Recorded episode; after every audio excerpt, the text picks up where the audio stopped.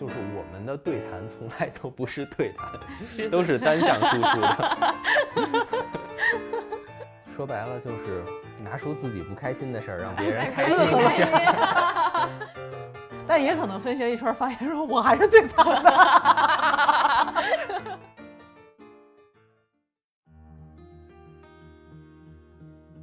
这期是我们中年延长线的第一期，我们作为一个序言，想要呃和大家分享一下我们为什么要决定录这样一档名字叫做《中年延长线》的节目。那本身其实通过节目的名字，大家也能看出来，我们其实是几个从青年要走向中年的朋友，共同来讨论从中年走向老年的父母，他们在这个过程中遇到的种种的问题和困难。我是这个节目的主创倩倩，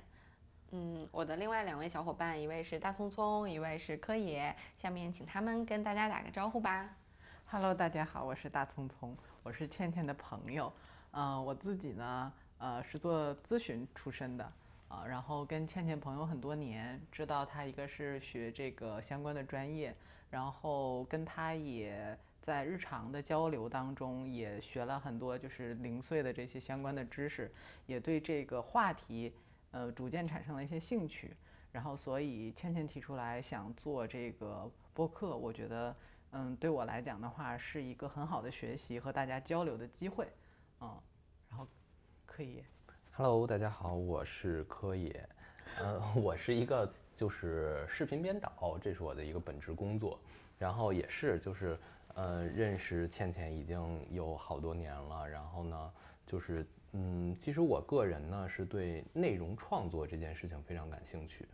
然后倩倩就跟我说提到了这么一个。想要探讨中年人以及老年人的这种嗯生活现状的这么一个一个一个话题，其实我还是很感兴趣的。所以呢，我在这个团队中主要是负责技术，还有一些呃创作方面的一一些一些建议吧。可能更多的就是给到一些观点这样的一个角色。可以，就是我们技术总监 Tony 老师。控全场的导演，嗯，奇怪的名字，嗯，不过就是我我我其实还挺好奇，就是倩，首先是倩倩为什么会想做这个节目？因为我知道她关注这个话题、这个市场特别久了，啊，当然我也不是很了解他为什么一开始会对这个话题产生很浓厚的兴趣。要不我我觉得就是倩倩，你先讲讲为什么你对这个话题是天生的，还是有什么事情，还是说你？觉得呃，因为接触到了什么样的专业啊，或什么发生了什么事情，然后会让你对这个话题特别感兴趣。嗯嗯，好呀，嗯，我本身其实本科并不是学啊社会学或者老年学的，我是到研究生的时候才去学这个专业的。那本科的时候，其实大家可能都呃浑浑噩噩的去选择了一个专业，然后到了研究生的时候才开始想，我真正想要作为一个职业的。嗯，呃，事业的事情是什么？我研究生选择老年学这个专业，其实我觉得有若干个契机。第一个契机是因为我在大三的时候经历了我姥爷去世，当时他去世我很难过，是因为觉得他在比较轻的一个年纪就离开了。我当时隐隐的觉得是因为他退休之后，嗯。把自己关起来了，没有再去和其他人交往，然后关在自己的屋子里面，呃，拒绝社交，然后开始疑惑自己有各种皮肤病，然后自己身体有各种问题，然后之后就变成了我们当时认为的就老年痴呆，然后和家里面人讲话就是顺序颠倒，然后讲很多从前的事情，然后就很快就失能了。就躺在床上，然后就看着他那个生命一点点被消耗到结束，然后也拒绝进食。那时候也不知道为什么，只是觉得很难过，就因为老人去世的很早。因为我跟我姥爷还是挺亲的，其实我不是被他带大的，但是其实很亲，因为他真的特别疼我。然后那几年又刚刚好是我妈妈在更年期的一个阶段。然后我是后来才知道，那个时候我妈妈有一点更年期抑郁，但是我比较印象深的一次是有一天我跟妈妈在家聊天，然后我说你为什么情绪会这样？嗯，我妈妈跟我说我也不知道，但是我一想到你姥爷去世了，我就很难过，我没有爸爸了。嗯，就是这两个事情对我的触动，我觉得是很深的，但是我也没有思考过我要去怎么解决这个问题。我是去研究，我研究生想去学一个跟人相关的专业的时候，我才去发现了有社会工作这样一个专业，它是一份工作，就不会像其他的那么人人文社会的学科会，呃，感觉嗯，你不知道它会落地落在哪里。对，然后我看到这个专业的时候，发现它服务的就是若干个所谓的弱势群体，其中有个群体就是老年老年人。然后我当时就就是觉得一下子被击中，就觉得那就是我人生的使命。就我觉得我们在很年轻的时候会想要和身边的人去比较，会想要和身边的人比较我走到了哪一步，有那种所谓的同辈压力。嗯嗯。但是当我知道我要去选这个专业，我要去做这件事情的时候，我觉得我整个人豁然开朗，我没有任何的要和别人比较的感觉，我就是觉得。这件事情好像没有人真的去关注，没有人要去做，我就是要做这件事情。嗯，然后等到我去学了这个专业的时候，我才知道，原来在我们想象中的所谓的养老，其实是一个不是特别正确的概念，因为在老年学这个宏大的学科里面，他们是被当做一个有一点自己的特征，比如说身体的退化，比如说，嗯。嗯，身心的那个过程和我们就是走向人生后面这个阶段的过程有它自己的特点。那它本身作为一个个体来说，它同样追求的是存在感，追求的是尊严，追求的是独立生活的那种自由感，以及有各种各样的需求。但是所有人对待老人提到了就是养老养老，包括我后来真的去作为这个专业的一个从业人员。跟别人聊天的时候，别人都说哇，这么早就选择这样一个一个方向，你真的就是哎呀，很有很有先见之明。然后或者说会作为一个什么养老行业的呃什么生力军。但其实我想说，我都不想做这些事情。那些走到生命最后阶段不得不住进养老院被照护，并不是我要做的事情。在这个专业里面有一个内容叫做 productive aging，就是老有所产，老有所为。就是在你五十到六十甚至八十那个身体健康的时候，你依然可以选择自己喜欢的事情去做，然后去完成，然后去非常享受那自己那几年自由、身体自由、财富自由的时光，不需要照顾儿女，不需要照顾身边的一切，不需要再像年轻的时候说我被种种的所谓的社会的那些价值观所所绑架。我觉得那个时候他们才可以去追求这些。然而，我看到身边的爸爸妈妈并没有，所以我其实反过来想，我很害怕我的爸爸妈妈再去重蹈我姥爷的那个覆辙。因为我后来分析，他就是因为原来是一个很很有思考能力，然后很有自己想法的一个技术工人，高级技术工人，然后退休之后没有任何有价值的感觉。失去了自己的社交圈，失去了自己的所谓的存在的意义，他他整个人的我我觉得就是他的那个运运转机制就会出问题。人如果说是一个机器的话，如果从医学的角度，其实很多我们的零件可以替换。那么从这个角度，我们其实就是一个机器。那如果我们灵魂不在了，我们的精神价值不在了，那我为什么还要活在这个世界上？它一定会崩溃的。所以我就很早就觉得，我想做的是这样的一件事情。让我们身边的朋友，还有他们的爸爸妈妈，能够在五十多岁的时候就计划起自己后面二三十年到底要怎么样快快乐乐的过，不是为儿女，而是真正为了自己。嗯，但是我意识到这件事情是没办法靠说教来完成的，嗯，而是可能是你当这件事情问题发生了，大家才会去解决问题。我觉得面对老年的问题是这样的。可能是我们爸妈突然生病了，你才想到哇，我要照顾他，然后我要怎样？其实他们可能真的到了生病那一刻都不想被照顾，他们都还想说，我能康复到什么程度？我可以自己在家生活的多久。但是很多时候我们其实包括我自己觉得对我爸妈的理解也都不够，所以我想可以有这样的机会，因为我我我关注到了播客这样的一种方式，我觉得大家可能以比较轻松的方式可以得到一些陪伴，然后在这样的过程中可以听到别人的经历，然后对自己或许有一些帮助，我觉得就非常好。我是不是回答的太多了？嗯，可以，没问题。没问题啊，我觉得。嗯嗯然后我说说我是怎么怎么想的，嗯就是我我我当时听到倩倩跟我说这么一个事情的时候，就是想要做这么一档播客节目，聊这种嗯有关于老年人或者中老年人的这么一个话题。其实我第一个想到的是我的爷爷奶奶，嗯就是因为大家其实接触最多的就是自己的家人，对吧？嗯就是这种这种设身处地的来说，每个人本能想到都是自己的家人。嗯就是我爷爷，因为我从小是我爷爷奶奶带大的，我跟我爷爷奶奶感情特别好。但是后来呢，就是也是四五年以前，就是我奶奶她第一次跌倒，跌倒了以后，她脚腕儿等于摔骨折了。后来呢，她就没办法自己下楼，虽然她住在二层，但是她也没办法自己下楼了。然后就自打那以后，她的精神状态就越来越差。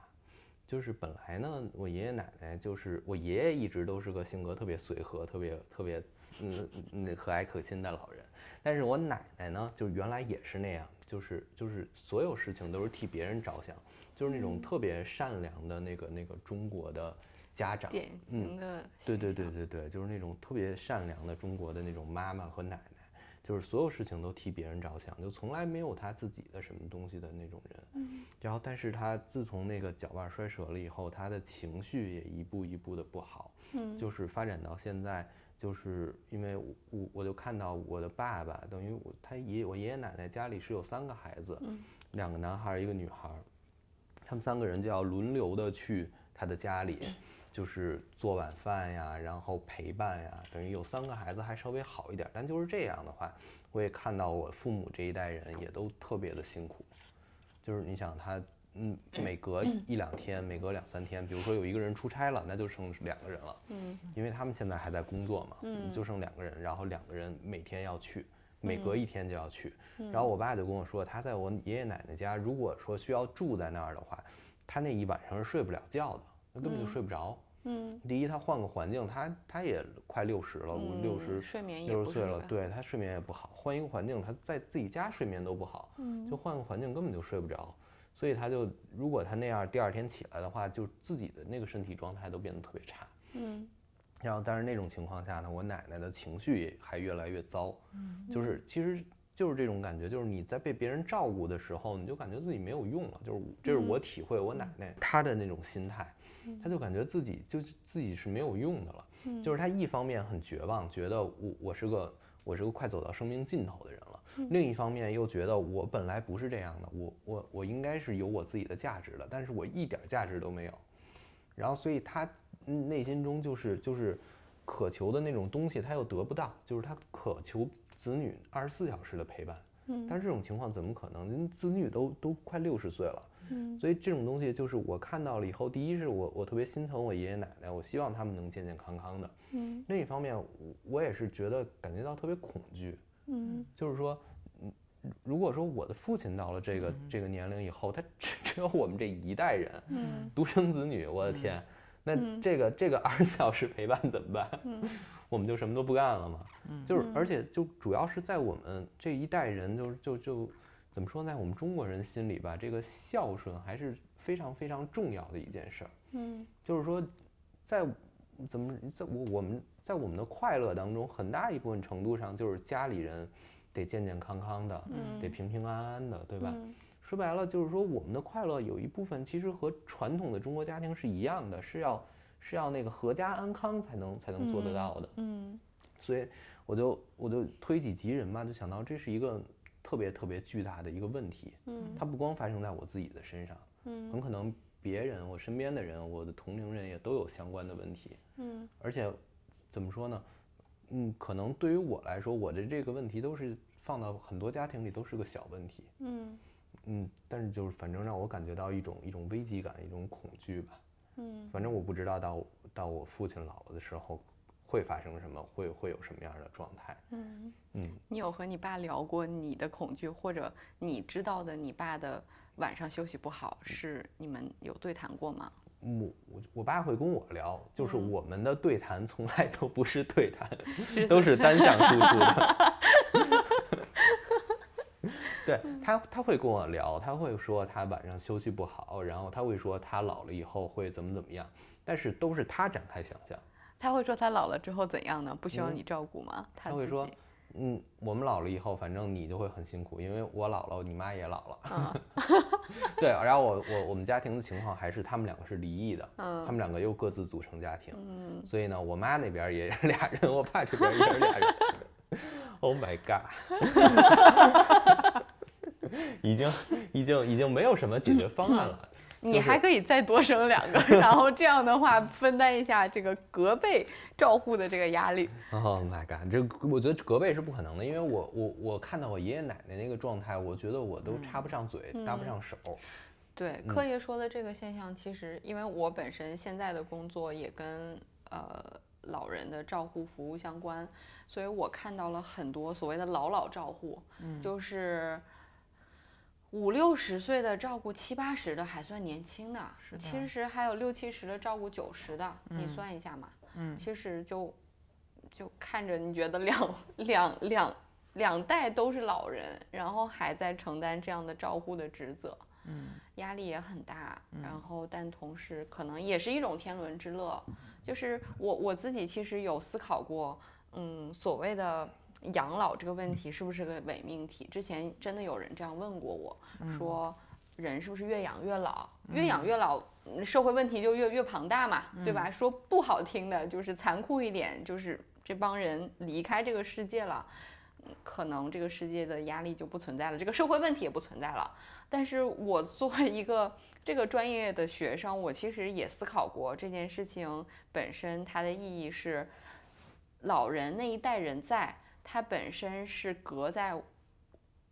儿女和死亡之间的那一道屏障。嗯他的后辈在那里，你知道，我还是儿女，我还是年轻的一代人。嗯，就像我们之前跟那个柯爷的爸妈聊过，爸爸聊过嘛，叔叔就会说，我还是中年人呀，嗯对吧？其实他六十，在我们在眼里看来，其实他是老年人，但其实他不是。而很多时候，父母在，你就是想到他在，就会有一种踏实的感觉。我我是挺认同柯爷说那个刚才说那个恐惧感的，就是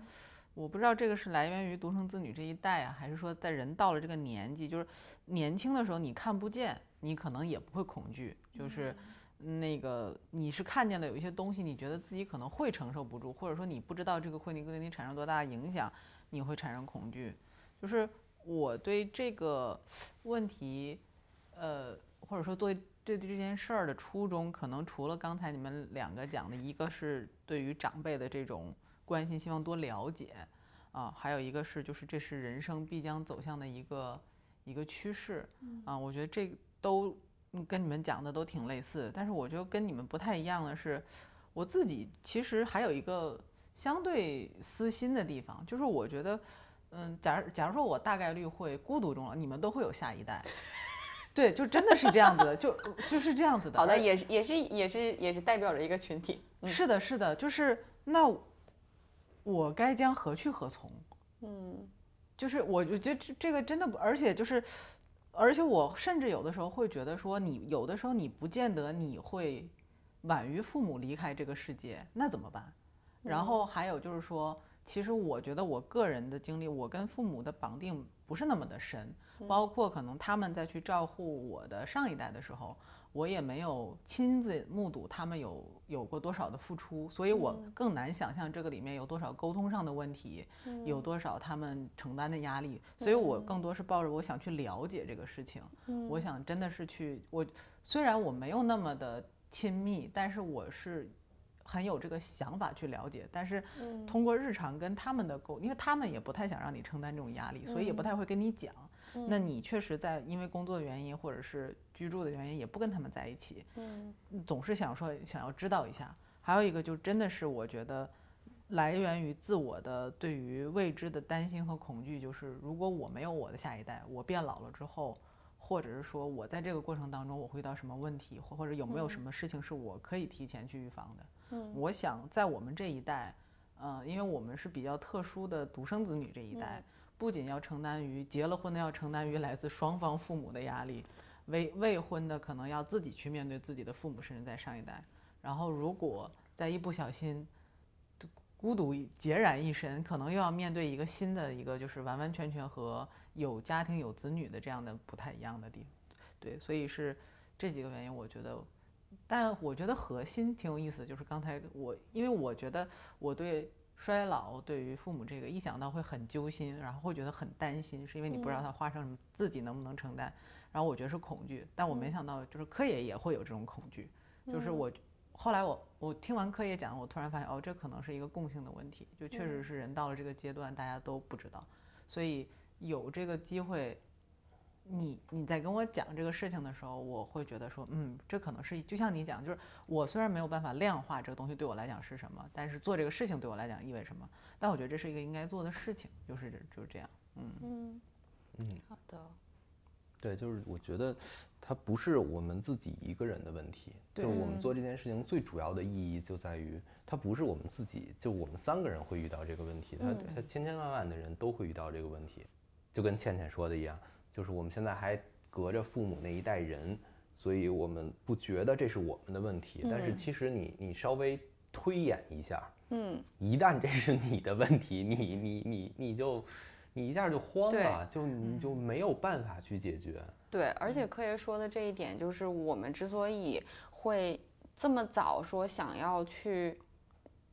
嗯，提前所谓的提前去讨论这些问题，就是隔着父母去望这这个问题，就是我们这个节目叫做中年延长线的原因，是我们站在中年这个位置去向延长线的方向望过去，其实。大家不要觉得太早了，因为很多事情就是忽然间发生的。所谓的衰老，大家在自己真的父母住到医院里面，甚至自己真的某一天出现某种情况的时候，才会觉得，诶，我老了，或者这个问题忽然就摆在自己面前，我该怎么样照顾他？我天天面对他，就像这次疫情忽然出现，大家要和父母待在一起，可能锁在屋子里面两三个月。不出门，甚至都不知道还和父母聊什么，然后父母也不知道该怎么样去，去去去面对儿女的这种生活节奏。就大家彼此既有所谓的就是中国家庭的这种爱，其实是既有界限又没有界限。嗯，这种界限是我小心翼翼的和你相处，然后希望维持一个和美的家庭的。嗯，形象或者是呃这个样子，因为比如说我们很怕过年吵架，我们很怕这种在饭桌上生气，嗯，对吧？但是同时我们又很没有界限感的，父母会插入到儿女的一些抉择中，然后儿女也会去呃参与父母的很多的决策，嗯，其实到底大家的所谓的界限在哪儿？大家的。呃，真正的观点或者真正舒服的一个状态是什么样子的？嗯，可能很多问题其实我们都没有和父母开诚布公的聊过，嗯，所以我在和两个主创去讨论我们的选题的时候，就会尝试着从这样的一些方向去选择，然后可能有一些是我们片面的认为和大家有共性的问题。可能我们也会在这个过过程中得到大家的反馈，呃，什么样的问题是大家遇到的，而我们没有想到的。那通过这样的一些内容的记录和分享，看看是不是能够让大家得到一些启发。嗯，而且我觉得其实我们三个有一个很大的共识，就是，呃。就其实我们也都在这个年龄里，所谓中年延长线，其实更多是从我们的视角去反看他们，去理解他们，假装我们是中年，对，假装我们是中年在延长。就是其实我们有有一些东西，如果大家分享的时候，我觉得首先分享就是第一步，对，就是大家可以去把有一些事情梳理出来，哪怕就是这是一个交流的节目，大家有一个出口。然后另外一个，我觉得可能我们三比较有共识的是，我们也不想去做什么说教式的，或者是说结论性的东西。其实人，我觉得很多东西就是没有一个真的结论，嗯。可能就是雅什么甲之砒霜，乙之蜜糖这种。嗯。但是能够发现一些共性的问题，然后拿嗯。出来让大家觉得说，哦，其实你也别怕，其实很多人都在经历这个阶段。嗯。然后有一些人是这样做的，然后有些人是那样做的，嗯。有一些相对专业一些的人士给出了这样的看法，或者说你还可以考虑考虑这种解决方案，大家都去嗯尝试一下。就可能希望跟大家说，哎呦，还有一个这样的一个节目，说，哎，你也不是很孤单，其实你也会有很多这样的病友 遇到同样的问题啊。说白了就是拿出自己不开心的事儿，让 别哎人开心心一下。我觉得如果我有人听到我们的节目，然后说听到这个节目我能笑出来，或者听到这个节目我能通过哭得到一些宣泄，我觉得这就是这个节目用存在的意义是的，啊。而且还有我自己觉得有一个感触是，可能在某一个问题上，我觉得呃，不光是想怎么样的理解父母，有的时候甚至跟父母发生冲突，我都可能大家觉得无解，但可能一方面是有更惨的人 让我看到，让我觉得哎自己没那么惨，还有一个是可能因为你刚才讲到的父母和子女亚洲的这种沟通方式。反而别人看你的父母的用心和初衷可能会更清晰一些，嗯或所以拿出来交流也是，就是跟大家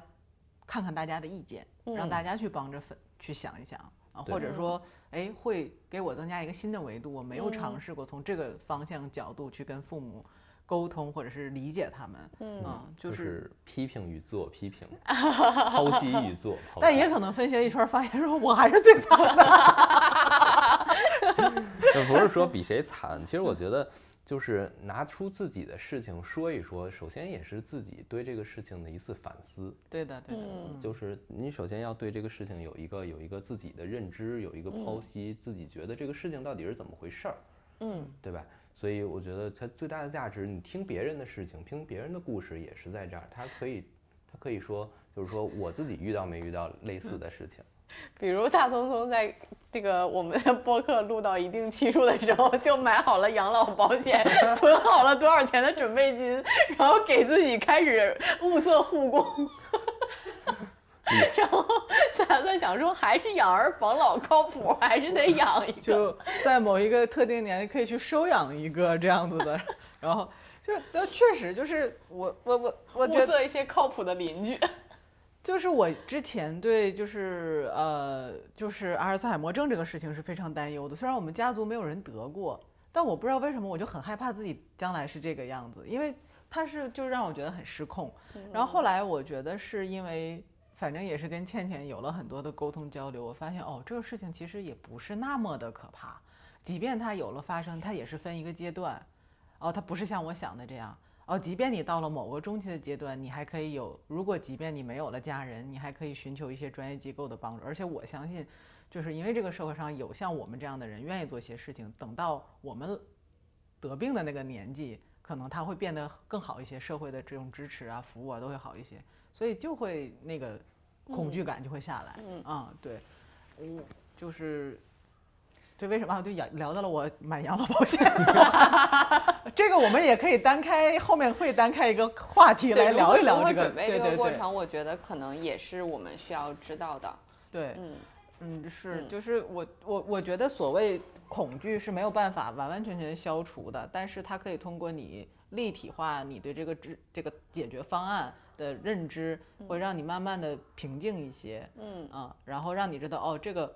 我面对它怎么去面对，对，啊，如果如果说我对这个节目有一些更宏大的预期，我是希望。呃，不止我们和我们的同龄人，就是能够开始意识到一些问题，嗯然后得到一些启发。更更重要的是，如果这个社会有越来越多的人讨论这些问题，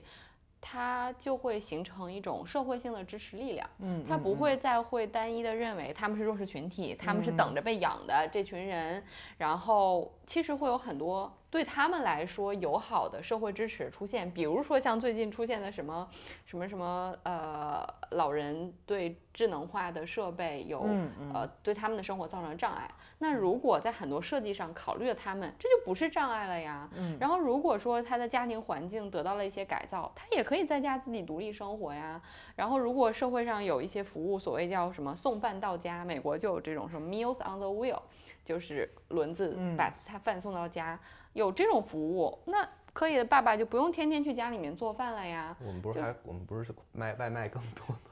对对，就是当然就是这些社会性服务，当然老人是不会用外点点餐用外卖嘛。但如果说他们就是习惯电话叫餐，那么有一些这样的地方愿意给他们提供这样的服务，那么钱也挣了，对吧？他们也有付费能力，然后这个问题也解决了，不好吗？对我爷爷奶奶可有钱了，他们收入可高了，我天，就这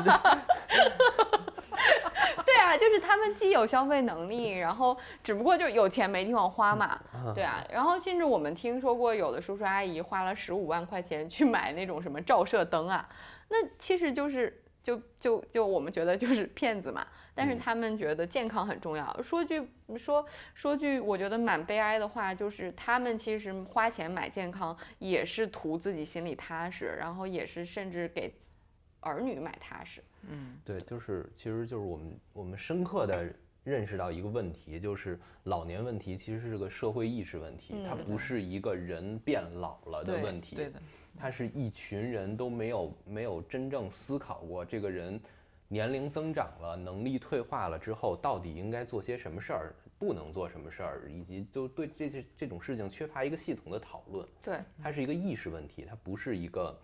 一个一个真正的衰老问题和谁该被养着，谁没有没有价值的问题。对，所以就是，所以我们就觉得这种事情应该拿出来说一说，应该嗯大家能够听一听，就是相互之间也是有一些启发，有一些嗯更多的。我当然就像就像倩倩说的，就是我们希望更多的人参与到这个这个整个的这个话题或者说整个的这个事情当中去。嗯，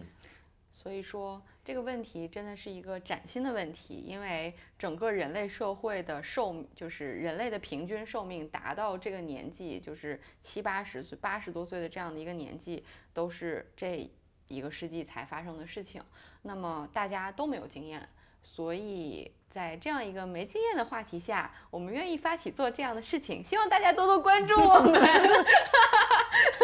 对，其实说到我们就是听众，也不光可能是不光我们这个年纪的，我们也有上行下探，对吧？对就是向上的话，其实更多可能叔叔阿姨、老姥爷们、爷爷奶奶们关注我们，其实也给我们很多视角的补充。就真的是，比如说，因为我们的节目形式后面会以，比如说以邀请嘉宾的形式，然后可能每期会选一些话题。那这个里面可能，比如说我们会当然会尝试邀请一些比我们年长或者不同视角的人，但是如果听众他的这种呃宽度肯定会更宽，然后如果能给我们很多的这种不同维度的反馈，其实我觉得对我们来讲也是自我提升和自我认知更新的一个过程。嗯嗯，我们会建立一个听友群，然后大家可以在里面向我们投话题的稿，然后也可以向我们推荐嘉宾。是的，是的，就是我觉得就是嗯这个是真的是像柯爷讲，这是一个社会性的问题。嗯然后就像倩倩讲的，这是一个新，但是也不是新的问题，但是只不嗯过是在一个新的时期，嗯，然后新的这个社会压力下，它形成的一个问题。嗯嗯，不到聊不下去的那一天，只要我们三个人没有打成一团，我们还是会把这个节目坚持下去的。我要重新说一下这句话吗？不用，我觉得挺好，挺好的。因为体现了你自己的非常不自信，尤其是在打的时候录不下去这一句。还有就是，倩倩是一个非常有号召力的人，我觉得，而且她不容置疑，她有一些行动性的东西，所以这个节目能成型，我觉得和我们这个领导的领导力有很大的关系。当然，如果觉得说后面节目跑偏了，那也都是领导的锅。如果大家觉得不喜欢我们哪个人，可以投票把我们投下去几期，但是我们还是会回来的。就是如果听众朋友们把我或柯爷投下去了，回不回得来不见得，但是倩倩是一定会在的。好了，所以这个节目叫《倩倩的中年延长线》嘛。所以我们这一期就差不多就到这儿了。好的，那我们就到这儿吧，反正以后还有很多期的内容可以说呢。好，听众朋友们，不要，我们马上回到进入第一期。